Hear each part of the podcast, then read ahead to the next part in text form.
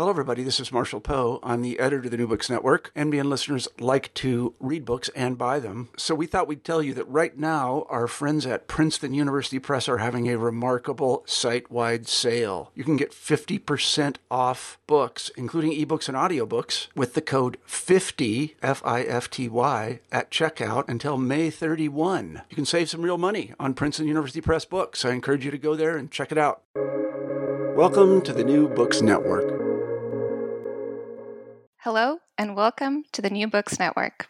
My name is Yelizaveta Raiklina, and I'm a host of the New Books in Russian and Eurasian Studies channel. Today, we're with Dr. Darra Goldstein, Professor Emerita of Russian at Williams College, to discuss her fascinating new culinary history, The Kingdom of Rye, a brief history of Russian food, which is out this year from University of California Press.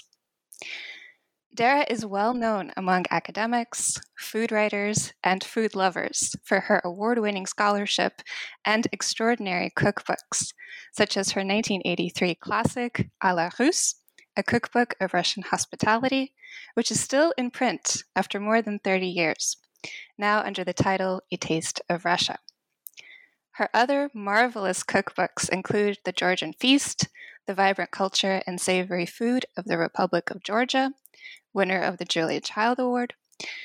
Uh, Fire and Ice Classic Nordic Cooking, nominated for a James Beard and the Art of Eating Awards.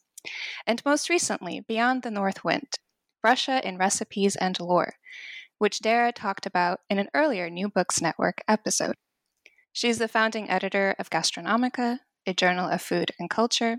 She's also series editor of California Studies in Food and Culture and has published widely on literature, the arts, and culinary history. I'm delighted to be speaking with her today. Darra, welcome. Glad to have you on the NBN podcast. Thank you so much. I'm looking forward to talking. I'm delighted to have you with us today. I'm a big fan of your work, both because I've used your cookbooks extensively and in my own cooking, and because I'm a historian of modern Russia and I'm fascinated by what food can tell us about the different facets of history the cultural, the economic, and indeed the political.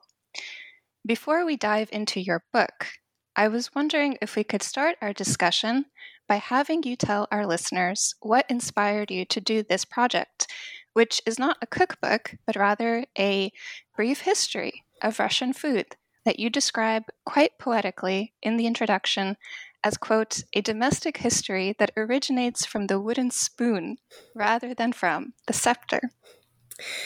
It was a long time in the making. When people ask me how long it took to write this book, I say, mm, about 50 years so I definitely wasn't actively working on it that long. But when I entered graduate school at Stanford in 1974, which is really dating myself, I wanted to write my dissertation on food in Russian literature. Uh, because I had started reading Russian literature in college, and I was just blown away by how food was used to characterize different characters in the books, um, just the lavish descriptions of meals that allowed you to enter into people's everyday lives or uh, aristocratic lives. And the way it was so erotic in many places, it was as though all of the sex that couldn't be written about was sublimated through the food.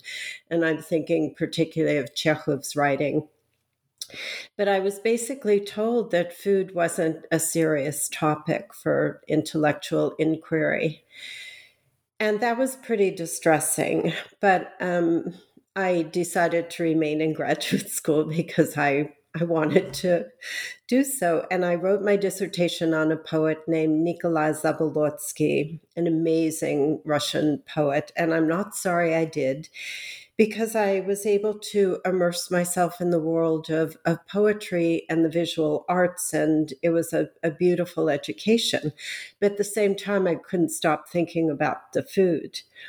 And um, in 1978 79, I went to the Soviet Union as an exhibition guide for uh, the United States Information Agency to represent the US on a traveling exhibition called Agriculture USA. So it was about food production and food distribution in the United States. I mean, it was propaganda. What can I say? but it was still, I um, was thinking about both cultures in terms of food. And of course, in those years, those uh, Soviet years, there was a real dearth of food. Uh, but people managed to create extraordinary meals for me with very little. So I became quite interested in the um, social aspects of food acquisition. And uh, it was also a very difficult time, and I almost gave up Russian studies.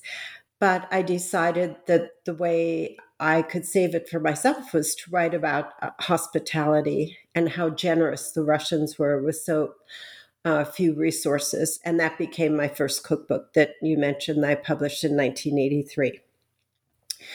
And then I published other cookbooks. I started teaching at Williams and I was teaching literature.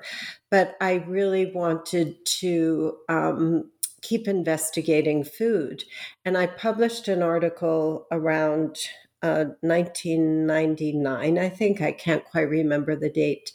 But it was on, I had discovered that the great French chef Carême, who lived in the early 19th century, he was one of the first celebrity chefs, had been invited to Russia by Tsar Alexander I after the Napoleonic Wars. And all the histories said he had gone there and cooked for the Tsar.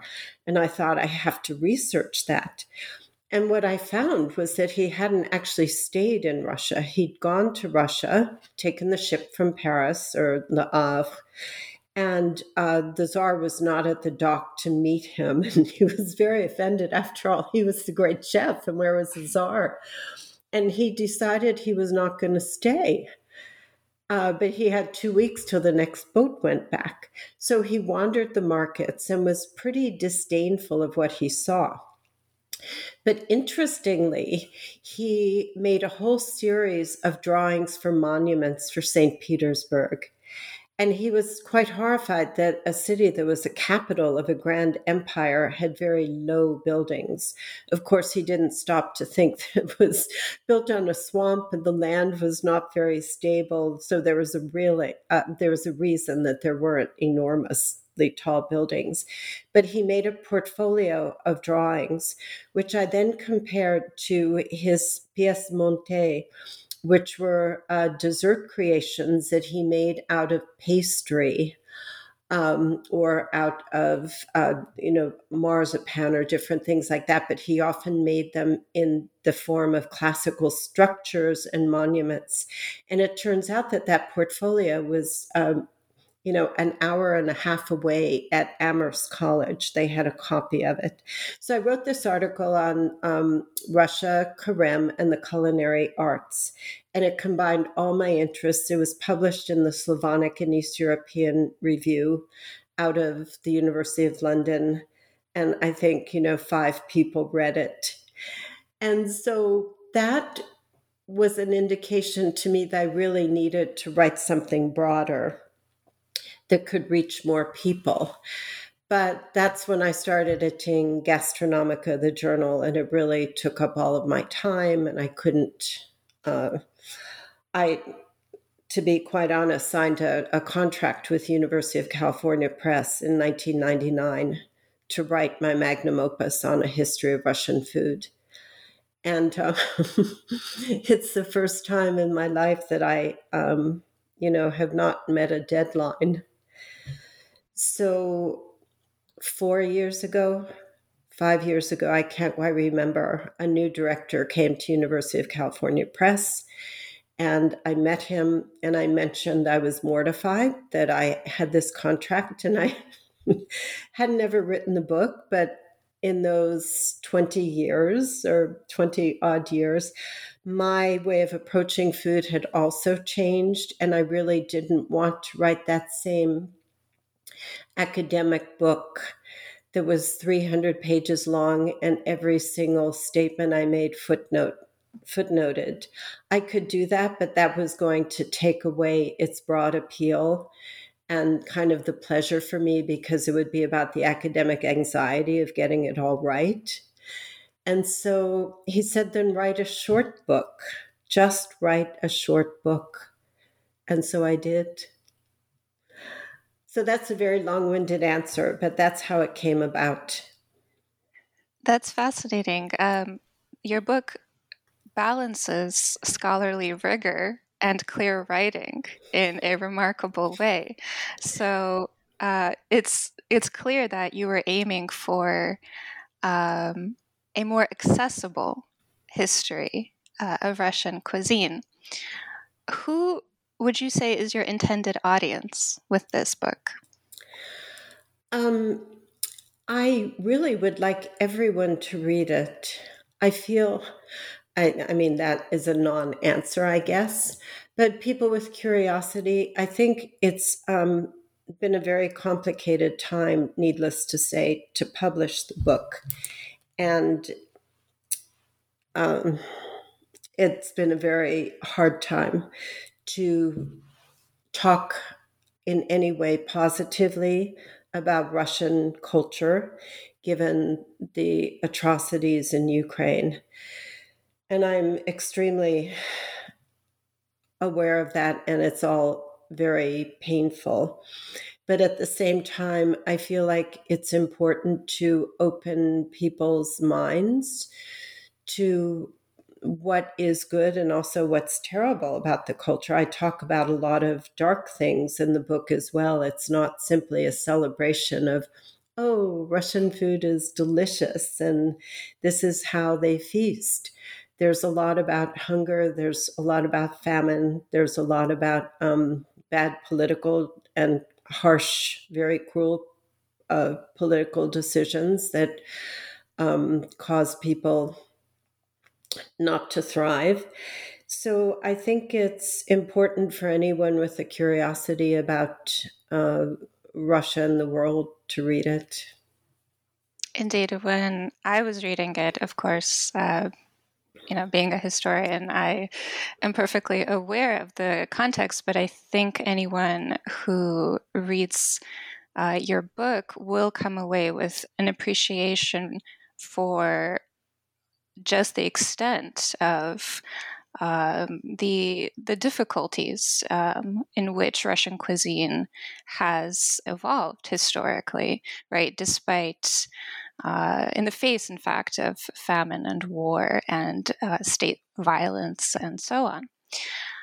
So, I think uh, we can uh, delve into the book right now. We open the book and are greeted by two epigraphs. One is a Russian folk saying, which goes, If the rye ripens, it's a good year. The other is a quote from Alexander Pushkin's work of travel literature, A Journey to Erzurum, where he writes, quote, What I wouldn't give for a piece of black bread. What is the significance of this what is known in Russian as black bread or sourdough rye bread to the history of Russian cuisine, and why did you choose your book title as Kingdom of Rye? So, I was trying to think of something that would be emblematic of Russia, and given that it is necessarily a short book, I felt as though it had to be something that was vivid. And um, it seemed to me that rye encapsulated that for a number of reasons. Uh, the primary one being that it is made, the traditional loaf is made by um, lactic fermentation. So you make a sourdough, and that enables the dough to rise and it gives it this wonderfully sour taste. We know now that anything that undergoes fermentation is very good for the microbiome in the gut. And I had been struck, um, I taught a course for many years on Russian culture and cuisine.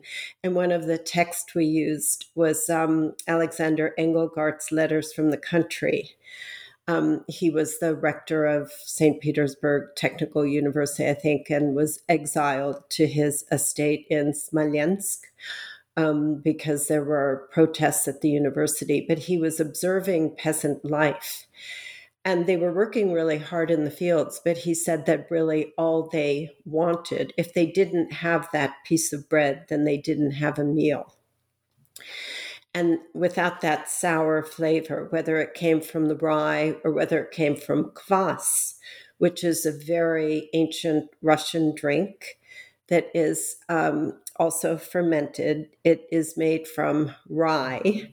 You can either take the um, mash that you have used from leftover bread, because of course nothing would go to waste. The bread becomes stale, and then you moisten it and allow it to ferment. You add a little bit of honey and let it ferment a little bit longer. And within a couple of days, you have this slightly effervescent, nutty drink that Russians adore. So they wanted their bread, they wanted their kvass, they wanted the sour. And then I was thinking of my own experience um, going to the Soviet Union and then actually Russia itself over the years and seeing how it moved from um, this beautiful, very filling and nutritious loaf of rye bread that could always be had, even when there wasn't other food in the stores. I personally didn't experience a lack of um, rye bread.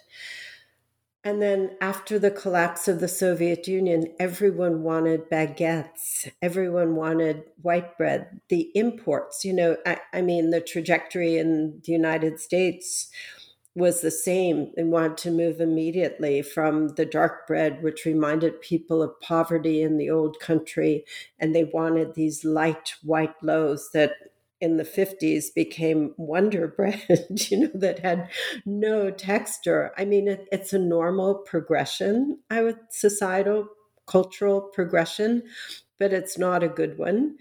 Um, luckily, we're going back to whole grains now but it, it seemed to emblematize what was essentially Russian and what was in danger of being lost with all the foreign influence in uh, foods that were being brought in. And I came across a quote, and now I can't remember exactly where it is. I'd have to go through my notes, which is a problem with not having footnotes in the book. I can't find it immediately, but some journalist in the late 19th century referred to Russia as a kingdom of rye because uh, he went out and he saw these fields just so lush with the rye ripening, and it was so beautiful. And um, rye was very well suited to Russia because the climate is harsh until there were modern hybrids of wheat. Uh, wheat could not successfully be grown in most of Russia, which is again why Ukraine was so coveted by Russia because wheat could grow there and it became the breadbasket for, you know, Russia and then the Soviet Empire and, you know, we know where that has led. So it um, seemed to represent stability and Russianness and also a particular Russian taste a particular taste and a kind of um, uh, emblematic uh, symbol, right, of how people have traditionally used food, right? It's not just the bread, but as you said, right, the kvass, all of the ways of uh, reusing what is left over or stale bread, uh, and all these sort of uh, ingenious uh, and creative methods that people used in times of hardship, right? Not to ever let anything go to waste. I'd like to take a moment to comment on the structure of the book. We open the book to a two page map of Eurasia demonstrating just how crucial geography is to the history and development of Russian food. You just mentioned, right, that rye is very well suited to the very harsh climate of Russia, something that historically wheat has not been, right? Not until modern variants. The text is then divided into three chapters that are not so much chronological as thematic. And each chapter has a choice literary epigraph. The first from Lev Tolstoy, uh, the second from Lydia Ginzburg, and a third from Anton Chekhov. There's also an epilogue about post Soviet Russia with a very fitting epigraph from Vladimir Sorokin, and fascinating prints and photographs sprinkled throughout the book. Could you walk our listeners through your process for structuring and writing the book in this way? I didn't want to do a straight history starting at, I mean, what date would I choose? I guess 988, when Russia accepted Christianity and it started to become a unified state. So I think um, maybe traditional surveys, uh, historical surveys are done chronologically, but to me that was stultifying because um, it, it didn't I'm really not good with dates. Like one thing I hate about English is how when you say 17th century, it's actually the 1600s, you know. I just um it's not what sparks my imagination. So I wanted to find uh, prevailing themes that I saw throughout Russian history over a 2,000 year period that I could use to um, weave a narrative that would feel interconnected without uh, feeling as though it was stuck at a certain moment in time. I wanted to find universalities, I think, is what I was looking for. But I felt that, um, and I think this is where my scholarship differs from that of other people who write about uh, academics who write about food. They um, take a topic and they uh, do, you know, extraordinary historical analyses, but they're not people necessarily who spend time in the kitchen. And I feel that a lot of the writing about uh, Russian food or any food for that matter, tells uh, conveys important information, but no one really gets what the taste is. No one understands the processes of making the food. And to me, um, that is such an important facet of what Russian, not just food, but also culture is. And so it was the great Russian pech, the Russian masonry stove that became the symbol of so much. That was how Russian cuisine developed and how Russian life kind of evolved to have the stove at the center of life and everything that it generated and we can talk about that in more depth if you want. So, the stove became very important to the first chapter in terms of process, but then I really wanted to talk about flavors and the land because another thing about Russians, I mean, you can say, oh, everyone loves nature. And it's true, you know. Well, there are some people who hate nature, but for the most part, but I think for Russia, Russians, if you compare foraging activities, you know, it's so trendy in the United States. You get a guide and you go to the park and you forage and you feel you've had a wonderful morning and you feel good about yourself because you're doing something sustainable.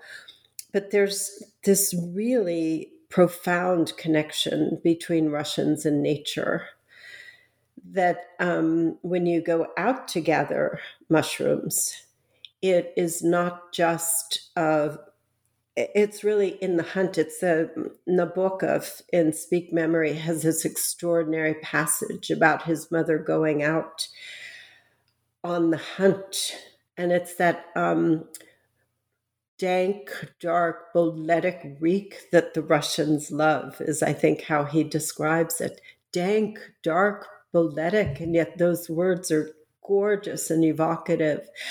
So I want to talk about the Russian relationship to nature. I wanted to talk about the land and also what the land produces. If you think, and in this way, this book follows on Beyond the North Wind, my latest cookbook that looks at the uh, sort of or Russian cuisine of the Arctic, where everyone thinks, well, nothing can grow there. And in fact, it is a very productive, limited, yes, but it is a very productive ecosystem where you can have fish and all kinds of berries and herbs and things like that. So I, I wanted to show how a harsh climate and also, um, well, let's stick with the harsh climate for that first chapter. Um, and the Russian stove came together to create a beautiful cuisine and what the um, characteristics of that cuisine are the taste and you know the aesthetics but then of course that immediately brought me to hunger because there were years when there wasn't enough food and that brought me to the harshness not just of the climate but of the various regimes the russians have lived under and how uh, climatic conditions have been exacerbated by you know really cruel um, policies including the forced collectivization under Stalin um, in the early 1930s that, that killed millions and millions of Ukrainians. But there were also famines that shouldn't have happened. Um, but the Russians, you know, under the Tsar, wanted to continue exporting wheat because they wanted the revenue for their treasury rather than giving food to the people. I mean, many, many examples. So then the second chapter needed to be about hardship and how the Russians overcame that or strove to overcome it. But then I didn't want to, I actually started the book with that. And my editor said, um, can we start with something a little more positive? And I think she was right. So that became the second chapter. And then I wanted to end with something more celebratory. And what is more celebratory than, than Russians gathered around a table feasting? So that's how it happened. Indeed. I'm glad your editor made the intervention because the first chapter, uh, which is titled The Land and Its Flavors, discusses the sort of building blocks of what has become Russian cuisine. It discusses the staple foods that form the core of Russian culinary history, and it's brimming with fascinating details, such as what the etymology of uh, foods, right? The names tells us about how they were prepared or where they uh, came from along the Eurasian trade routes.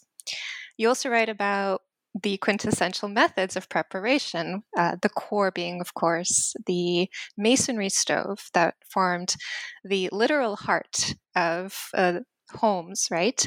And how each type of culinary practice, from fermenting to baking to boiling, etc., how that tells us so much about the history of the land and the people. Could you tell our listeners about these quintessential foods and their preparations and why they have been such constants in Russian history? Oh, there's so many. I better just choose a few. Um, I think one that I started with, besides the rye and its many uses, is oats.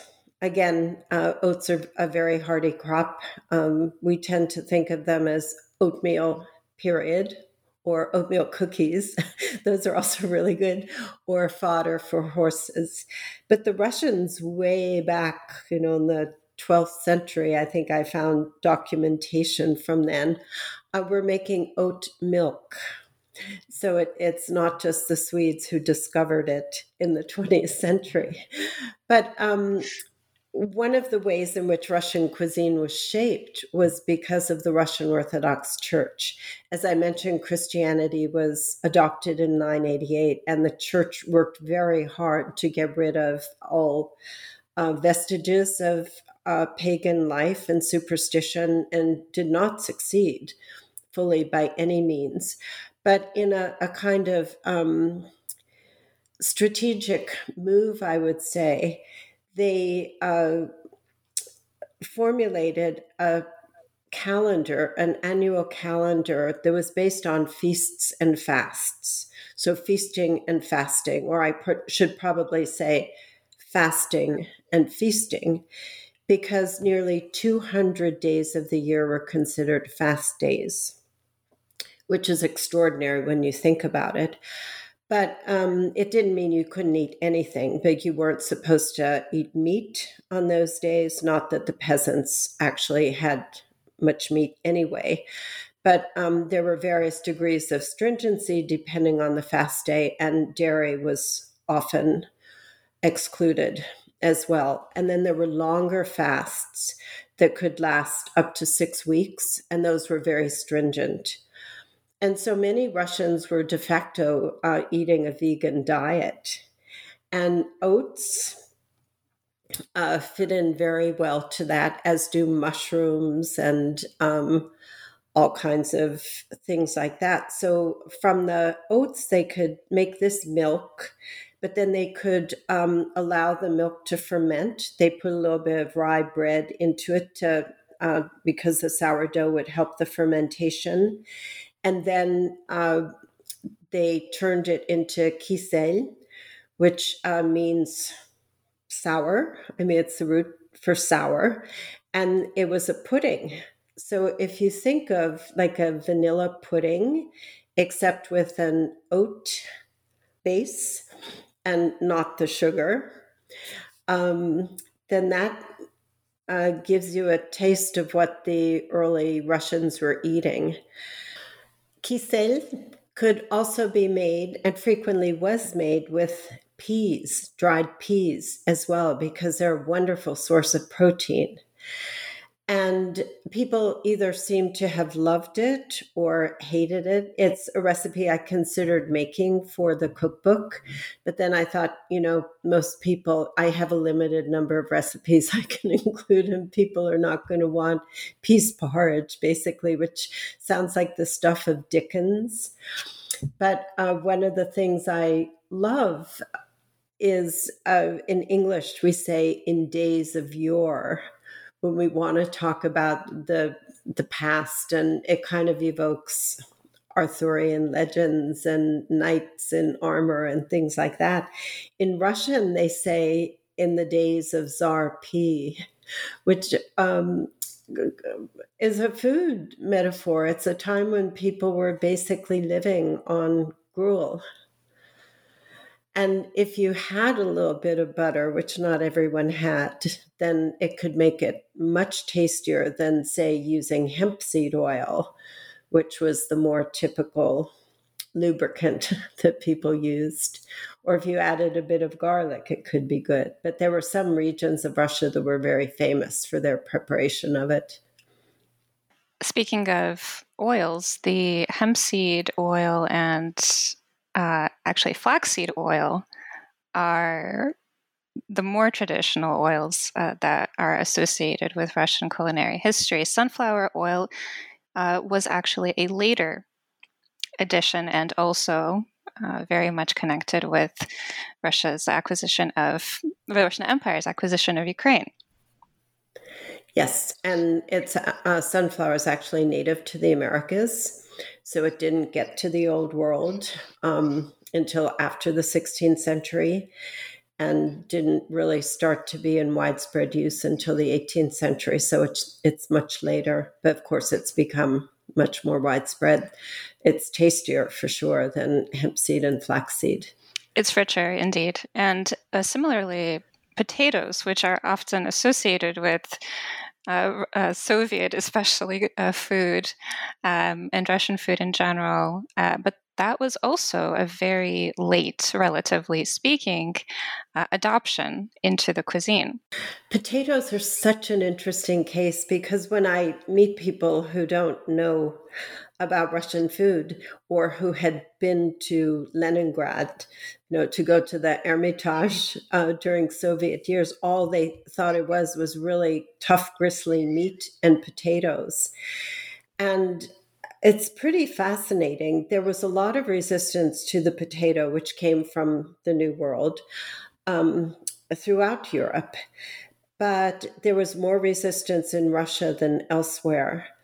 Um, Peter the Great, who we know loved all things Dutch, first encountered them probably around 1697 in Rotterdam, and he had some sent back to Count Sheremetyev um, because he wanted them to plant them, begin to disseminate them and I don't know what happened to that first shipment, but um, they weren't widely planted. And over um, the course of the 18th century, particularly um, under uh, Catherine the Great, there were actual edicts issued, ukas, uh, saying you must plant potatoes.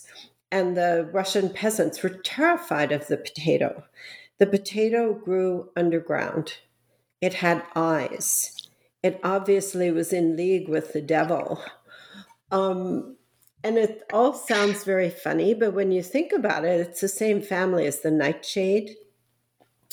And there is poisonous nightshade. And also, if you have ever grown potatoes, you know that if you don't heal them properly, they can get a lot of chlorophyll on the surface, a sort of green cast. And if you eat too many potatoes that have the green on them, you can actually get very sick from a, a chemical called solanine. So there was a scientific basis to their wariness. Not that they knew that. They just knew that it was the devil's food. And there were actual potato riots as late as the 1840s where people were killed. And it was only after the government decided to stop using force and to use greater persuasion that uh, potatoes began to be planted. And by the second half of the 19th century, they became the mainstay and started to supplant rye, as a matter of fact and and then as you mentioned during the so- soviet years it's what allowed people to feel that they were at least marginally self-sufficient. When there was no food in the store they had their uh, little gardens that they could cultivate and they always grew the potato. It was uh, a lifesaver literally. The uh, small garden plots that people had and the phenomenon, the sort of cultural phenomenon of the dacha, right, is in fact something that allowed people to survive in periods of great food scarcity. When you had the food under your own control, you could grow, you know, a small bit of potatoes, a little bit of cabbage, carrot, onion, etc., uh, on your um, plots. And so these dachas are uh, quite crucial to also chapter two, um, how people navigated um, these uh, prolonged periods of um, uh, war and deprivation during the Soviet period. Um, so, chapter two is called Hardship and Hunger, and that explores how people and cuisine survived during these long periods of privation. Indeed, food scarcity has been a constant refrain in Russian history. You talked about the more than 200 days of um, of uh, in the Orthodox calendar year of fasting, right, and how the traditional Russian cuisine is very heavily vegetarian. In fact, um, how how did Russian cuisine adapt to periods of privation, and how did people find creative ways to both procure food and to combine ingredients and cooking methods to uh, great effect?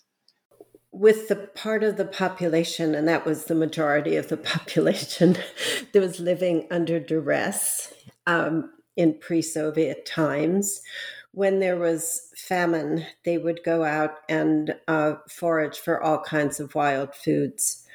They made a bread called chaff bread, which, you know, when you winnow grain, you want to separate.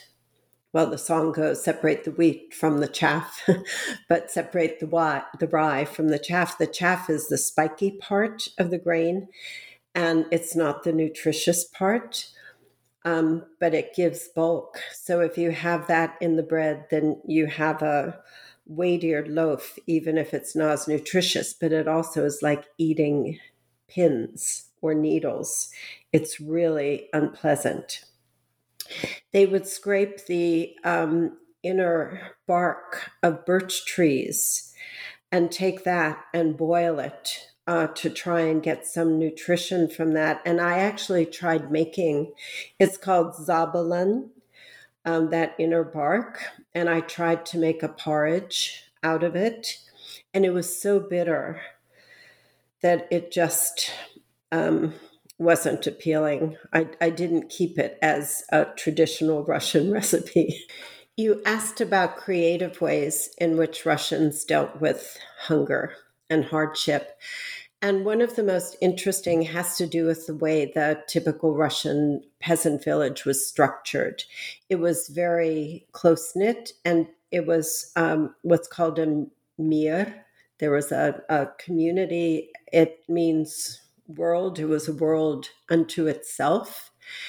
And if um, people were hungry, they engaged in a practice called begging for crusts, which meant that they, uh, usually women and children, would go from their village either walking or you know with a cart to a neighboring village or in very bad times a more distant village or sometimes to a wealthier house of gentry, perhaps, although they mostly kept among the villages, to ask for any spare bit of bread. Uh, whether it was the dry crusts of bread that had been dried in the Russian masonry stove, because as I mentioned, nothing ever went to waste. So if bread was starting to get stale, you just let it dry, and then you had something called a rusk, you know, which is like a cracker. So they would go begging for crusts, and the crust would always be given, even if those people themselves were suffering a relative degree of hardship, if they had anything, because they knew that in the next year the situation could be reversed. It was all, um, they were very fatalistic. It wasn't, their fate wasn't in their hands, it was God given, and who knew? what would happen. So that allowed people to survive and to support one another and create a sense of community in the midst of adversity. Adversity. And we have uh, chapter two, uh, you know, going into the depths of the sort of um, the bleaker moments in Russian history. Uh, examples you give examples of the Great Famines. You give examples of uh, the uh, the civil war that occurred after um, after the revolution. You talk about uh, Soviet deficits, uh, sometimes deficits, right, in quotes, um, and how regular people managed to find ways to survive, right, and um, and to procure the food and to combine the ingredients. But then the third chapter takes us on to a different theme, and it has a very different note. It's titled Hospitality and Excess, right? So, abundance. Uh, what role did hospitality and hosting play in the development of Russian cuisine over the centuries? Religion has always been a very important part of Russian life, for better or for worse, I might add. And um, at the core of it is this idea that a guest is a gift from God. The guest is to be honored above all.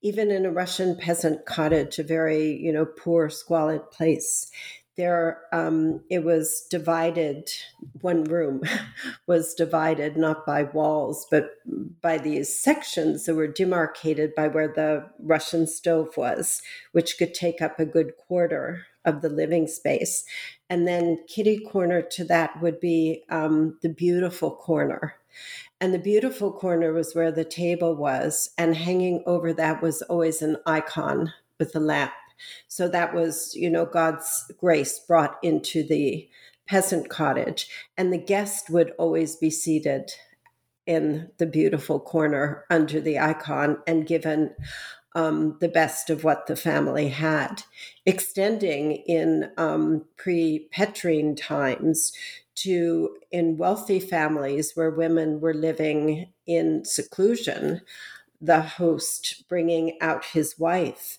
to offer the foreign guest, the, the very esteemed guest, the best that the host had, naming his, namely his wife, who would be forced to offer a goblet of vodka or brandy and then kiss him on his lips which is uh, pretty awful for the woman when you think about it. But there it was. That um, practice luckily died out.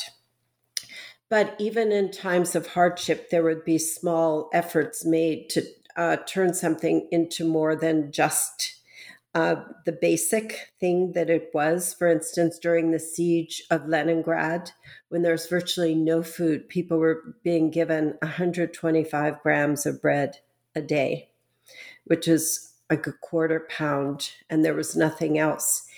If they managed to get a little bit of sugar that they had scraped from the ground where the Badaev sugar factory had burned, and there was that tiny bit of sweetness. And they put the bread on the skillet, toasted it slightly if they had fuel, and put that little bit of earth sugar on it, then it became something that was beautiful, almost like a the finest pastry you could imagine that they could offer to someone. So it was um, going beyond what would seem like uh, the confines of um, reality to get to another place that may only have been partly symbolic, um, may only have been partly nourishing, but highly symbolic. But one thing we haven't talked about is um, the 5% or uh, whatever the proportion was of the very wealthy who were extraordinarily wealthy. I mean, so much money and so many serfs, hundreds of thousands of serfs to do their bidding. And they had a lot of leisure, and they, um, many of them liked to eat and they liked to show off in very performative ways to display their wealth. So, a lot of what you find um, among the aristocracy was ways to regale and surprise guests with the most outre dinners that they could imagine. And certainly at the czar's table, dinners that would last eight hours with many, many different foods, even on fast days. There's a documented feast um, from, I think it's 17 uh, 17th century, um, where they had 500 different dishes and not one of them was meat. Uh, so that's not really fasting in the spiritual sense, but it's only superficial. But the excess was very much part of how they uh, chose to live their lives, many of them or they would feed their turkeys on truffles and chestnuts and heavy cream. And one wrapped his um, chickens in diapers, I think, and you know swaddled them and tried to make sure they'd be as tasty as possible. That's quite the image, uh, and we also have examples of um, the aristocracy running these uh, greenhouses, these hothouses, where they would grow exotic uh, fruits or fruits that uh, were quite difficult to procure otherwise, uh, such as pineapple, uh, in order to be able to then display it right at these uh, lavish feasts. Pineapple became the thing, and uh, there was a nobleman, I think his name was Zawodowski, who went bankrupt basically because he was um, growing and using so many pineapples and they were so expensive. But interestingly, in um, the teens, just before the revolution, pineapples became the symbol in Russian poetry of the decadence of um, the czarist regime. And and they were used uh, as really um, emblematic of everything that was wrong with society quite the opposite from the the image of the uh, piece of rye bread, right? Yes. Um, is this this uh, uh, quite superfluous, right? Uh, extravagant fruit, uh, this uh, pineapple. Mm-hmm. So feasting, though, was not limited to the elites, right? On the feast days, the uh, we would say common folk also had uh, reason to uh, celebrate, and they went all out. They did, and uh, they would scrimp and save so that they could celebrate a feast appropriately. And I think that the glory of the Russian feast, particularly in um, average households, would be a grand pie of some sort. And you know, in um, the States, when we say pie, we tend to go sweet. We think of all kinds of sweet pies. But for Russians, it's much more often savory. And one of the grand celebratory pies, the kurnik, um, is a chicken pie that is domed um, it was often said to um, represent the the cap of Monomach, you know, from the 13th century, I think. Maybe I have my centuries wrong, but it was way back when because it had this rounded crown and um, just layers and layers of chicken and rice or buckwheat and um, onions and mushrooms and uh, another favorite pie that uh, actually was adopted into French cuisine is kulibyaka, which became coulibiac in French. And it's really extraordinary. That one is oval. So instead of being high, it's long, but it also has many layers of sturgeon and salmon. Um, the pie dough is lined with blinchiki, which are like uh, thin crepes, so that the dough doesn't get soggy and then you have the fish and you have layers of buckwheat or sometimes rice you have lots of dill onions um, mushrooms viziga which is the dried backbone of the sturgeon. Very hard to procure these days. Um, but that helps uh, bind it all together. It's very gelatinous once it's heated. And uh, butter and broth and it's just glorious. And uh, your one of your chapters has Anton Chekhov's description of this uh, pie, which is absolutely incredible, right? He talks about the butter running down the fingers. Yes. And because kulibyaka in Russian is gendered as feminine, when he refers to it, it's also she. I mean, it could be she, and he's talking about his fingers running over it and uh, it being a kind of temptress. So that's um, a really wonderful passage. It is indeed. And Chekhov would. Uh, he has so much food imagery actually in his in his works. Um, he's quite um, quite remarkable in that sense. But uh, Russian literature is full of references to food, and um, one of uh, the foods you just mentioned, blini, right? So these are also a staple of feasting days for the common people, they would make them and sort of sell them, right, and and and uh, consume them at these uh, fairs and at the fairgrounds during what's called Maslenitsa, right, which as the core as the core of that word is uh, masla, or uh, butter or oil, right? Yeah, I, in this case, it's, it's definitely symbolic. butter. yes, so, yes. Uh, the blini are really wonderful. They're one of the oldest Russian foods, and originally they were um, baked on hot stones. This is before people even were using stoves uh, just at the spring equinox when the sun was starting to come back after the long cold winter that was very dark. So end of february into mid-march. And it was in the baked in the image of the sun. So it's conjuring the sun. It's saying come back sun come back and here we will help you on your journey. And um, when russian orthodoxy came to russia that uh, celebratory practice was subsumed into the Russian Orthodox Church.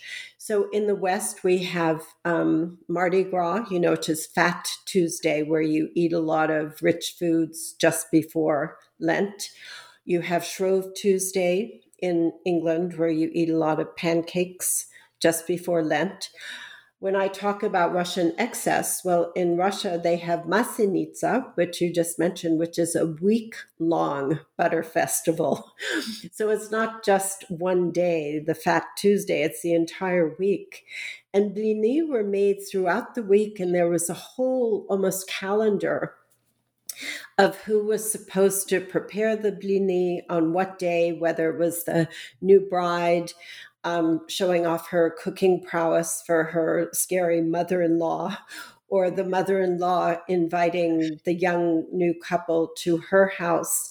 There were fairs, there were lots of these uh, kiosks that were set up to um, make the blini, and people ate them as you might imagine, with lots of butter. They're very porous. And there's a marvelous passage in Gogol's Dead Souls about Chichikov.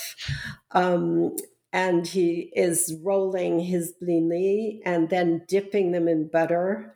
And it's just, and he's oozing all kinds of, you know, bad character traits.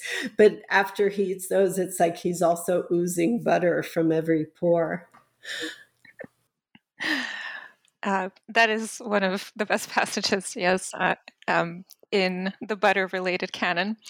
The um, the uh, epilogue on post-Soviet Russian food.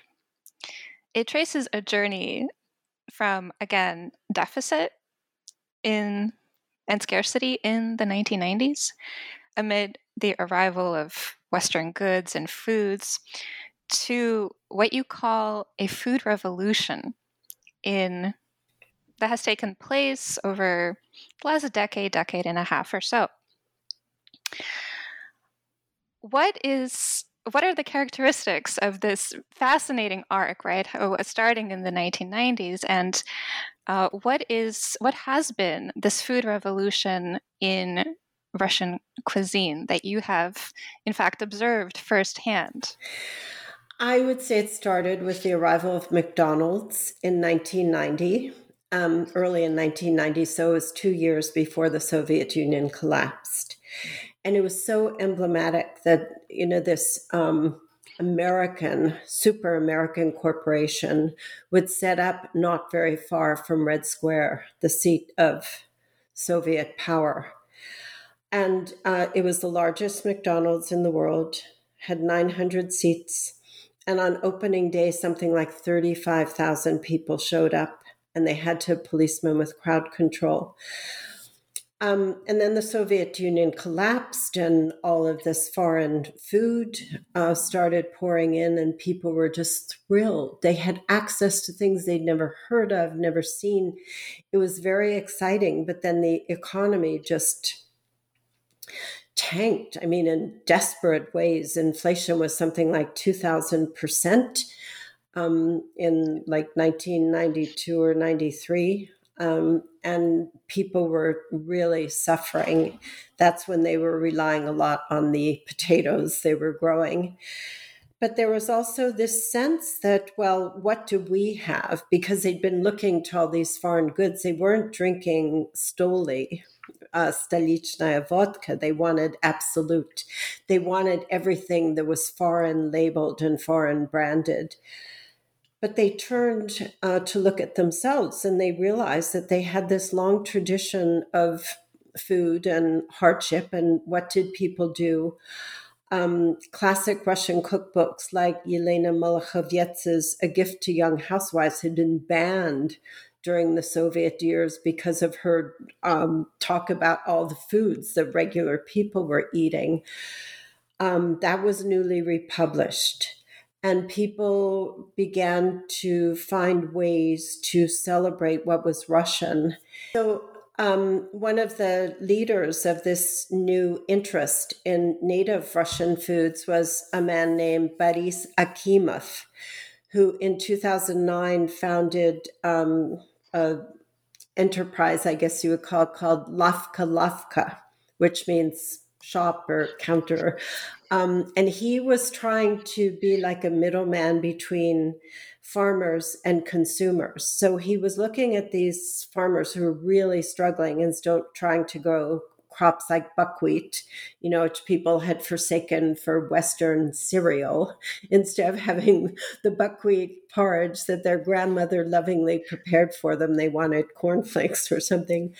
Um, so he would find outlets for their crops, and it turned into this wonderful, very enterprising organization that then uh, set up a cafe in Moscow, um, briefly in St. Petersburg as well. And um, so people became interested in so called real Russian food. And then with the invasion of Crimea in 2014, uh, the US and uh, the EU and Australia, Canada um, placed sanctions on Russia and the Russians retaliated. It was Putin who retaliated by then placing sanctions on agricultural imports from these places. So suddenly the Russians had to start uh, doing things on their own. And they had become enamored of cheeses of all kinds. Interestingly, in uh, Russian culinary culture, there was no uh, tradition of aged cheeses amazing fresh cheeses, you know, farmer's cheese, cottage cheeses, all kinds of dairy products, but no aged cheese. And they learned how to make Russian Parmesan, brie, feta, cheddar, uh, really fantastically because of these constraints. So now I'm not talking so much about hunger, but about desire. So, uh, desire also can become a driving force for change in culinary habits. And so they could still get cheeses. But um, it became tinged with nationalism. And I think what I personally am struggling with now, when I talk about the food revolution there, it's really wonderful in that people um, have uh, become open to a wide world of flavors, let's say. And that chefs are experimenting with old Russian foods and uh, trying to bring them back or to present them in new ways. There, um, Vladimir Mukhin, who's at White Rabbit in Moscow, has sort of styled his program after what Rene Redzepi was doing at Noma in Copenhagen, a kind of new Nordic cuisine, and he feels the new Russian can be as uh, life changing as the new Nordic, and there there are certain similarities, but it, it's tinged with this idea of what is nash, what is ours, and you know that the um, previous uh, youth political organization that was very pro Putin, you know, it was nashi. And so there's a way in which food um, is implicated. Well, food is always implicated in politics, but it's implicated now in um, the kind of darker side of politics, and it is less a celebration, perhaps, of what is intrinsically beautifully Russian than uh, claiming a space and uh, broadcasting it as Russian as opposed to Western, which is uh, somewhat negatively marked in certain circles. And I hope I have said that forcefully, but um, politi- um, in a politic way. So it, it's pretty complicated right now, especially as food is being used as a, a weapon in the war in Ukraine. That actually, I was going to ask you about that. Um, it is incredibly complicated right now, as you say, you know, because we we've had in we've witnessed in Russia this um, flowering of artisanal food cultures and just absolute explosion in the amount of people who are interested in making the food, in growing the food themselves, right, farm farm to table, um, and we have also seen how these domestic Russian foods have been co-opted in a kind of nationalist rhetoric by people saying, see, we don't need the Western imports, we have everything ourselves. There's been, of course, the um, much uh, mocked idea of import substitution, uh, but people who have been, uh, you know, the uh, arguing in a nationalist vein have pointed to that, unfortunately, to say that here we have everything we need. And so I was going to ask about the last pages of your book, which you call What is to Come. And this was written before uh, the February 24th invasion. We are in recording this interview in November 2022 in the midst of Russia's war in Ukraine. We know that historically wars have inflected the development of national cuisines. Ukraine has experienced a rediscovery of its own culinary heritage, of course. In the Russian case, cuisine has become incredibly politicized. How do you see the domestic Russian food industry and food culture faring now? Oh, I really don't know that I can answer that with any kind of certainty. I think um, people are struggling there and they're struggling to uh, find ways to exist in a a society that um, is now deeply immoral. And so I don't think that food is in the spotlight the way it was even a couple of years ago when there was a lot of excitement about different developments and, and things like that. Um, I yeah, I'm really struggling here. I think that the through line will be this Russian ability to endure no matter what um, hardships come. I mean, obviously, many lives will be damaged or destroyed, but um, this essential taste for what comes from the earth, the earthiness, the uh, the fermentation, the honey, the um, gifts of the Russian land will always be the anchors for people, um, even in times of hardship. I don't think that they're going to be uh, promoting Russian food. Um, on the world scene anytime soon. And in fact, Russian restaurants uh, throughout the US um, are really suffering, even though many of the people who opened them themselves were uh, refugees from the Soviet system. So, you know, it's all very complicated. And I don't feel that I have answered your question, but um, at the moment, I'm not really sure what is to come. And I don't see myself going back there anytime soon to find out. In truth, that was a very difficult question that I posed to you. I think uh, no one can really uh, forecast uh, what is going to uh, happen with dom- the domestic Russian food industry right now. Um, it's you know when when people talk about uh, food right now in the Russian context, it's mainly in the case of sanctions and how Western chains and restaurants have left, including that the, the closure right of that very symbolic uh, McDonald's location right in Moscow, and for people uh, for observers of Russia when when they saw that that was quite um, uh, sort of indicative of what is going to now be a sort of new Iron Curtain. But before we end, uh, I would like to ask you about what you are currently working on. Could you tell us, share with our listeners, what projects you're currently uh, taking on um, and also where our listeners can follow you and follow your um, your work. I decided I needed to uh, move, if only tangentially, from the Russian space. Um, when this book was published last May, when The Kingdom of Rye came out, I was invited to give a talk in New York City.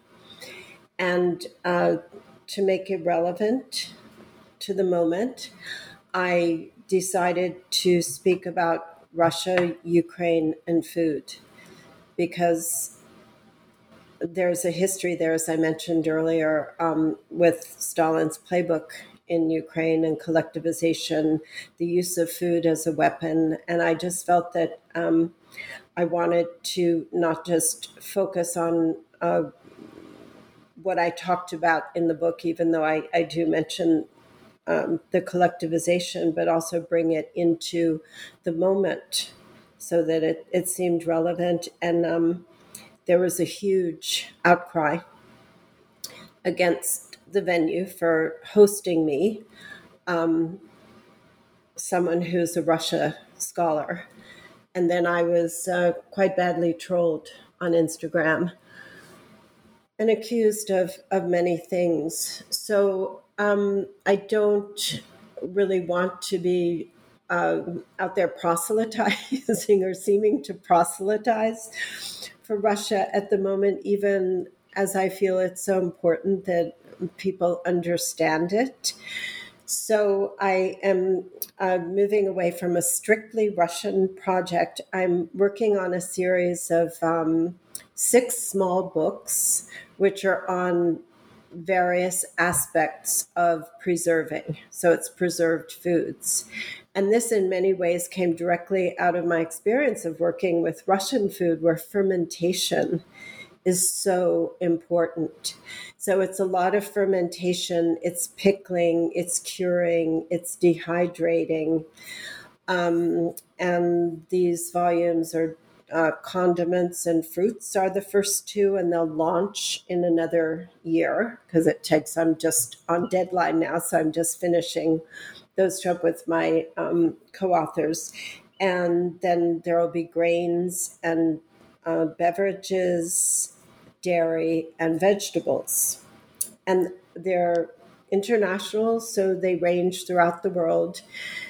And it's a, a wonderful project because it's also very much a learning curve for me to delve into other cultures that I haven't, um, that I'm not intimate with in the same way that I know Russian culture. I must say that sounds absolutely fascinating, uh, and I can't, I, I can't wait to uh, see those books in print. Very much looking forward to that. Um, and so, uh, where could our listeners actually read up on your uh, projects? Where should they? Uh, what website should they visit? Well, I have my own website, which is Darra Gold, uh, darragoldstein.com um, but I'm not very active on it, so I don't regularly post things. I think that, um, and I, am sort of um, not doing Twitter these days. I can't much. imagine most people are. right.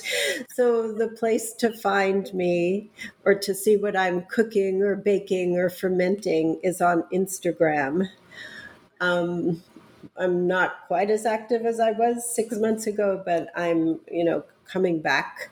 And uh, it's darra.goldstein, and you can find me there. Wonderful. We'll be sure to visit you there. Darra, thank you so much for taking the time to speak with me today. Best of luck on all these projects uh, going forward. We can't wait uh, to see them in print.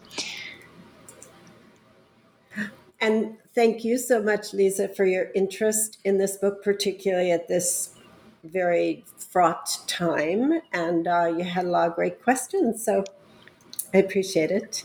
This was uh, it was absolutely wonderful to to speak with you. Uh, and to our listeners, thank you for listening to this episode. And be sure to check out The Kingdom of Rye, a brief history of Russian food, wherever excellent books are sold. This has been New Books in Russian and Eurasian Studies, a podcast channel on the New Books Network. Until next time.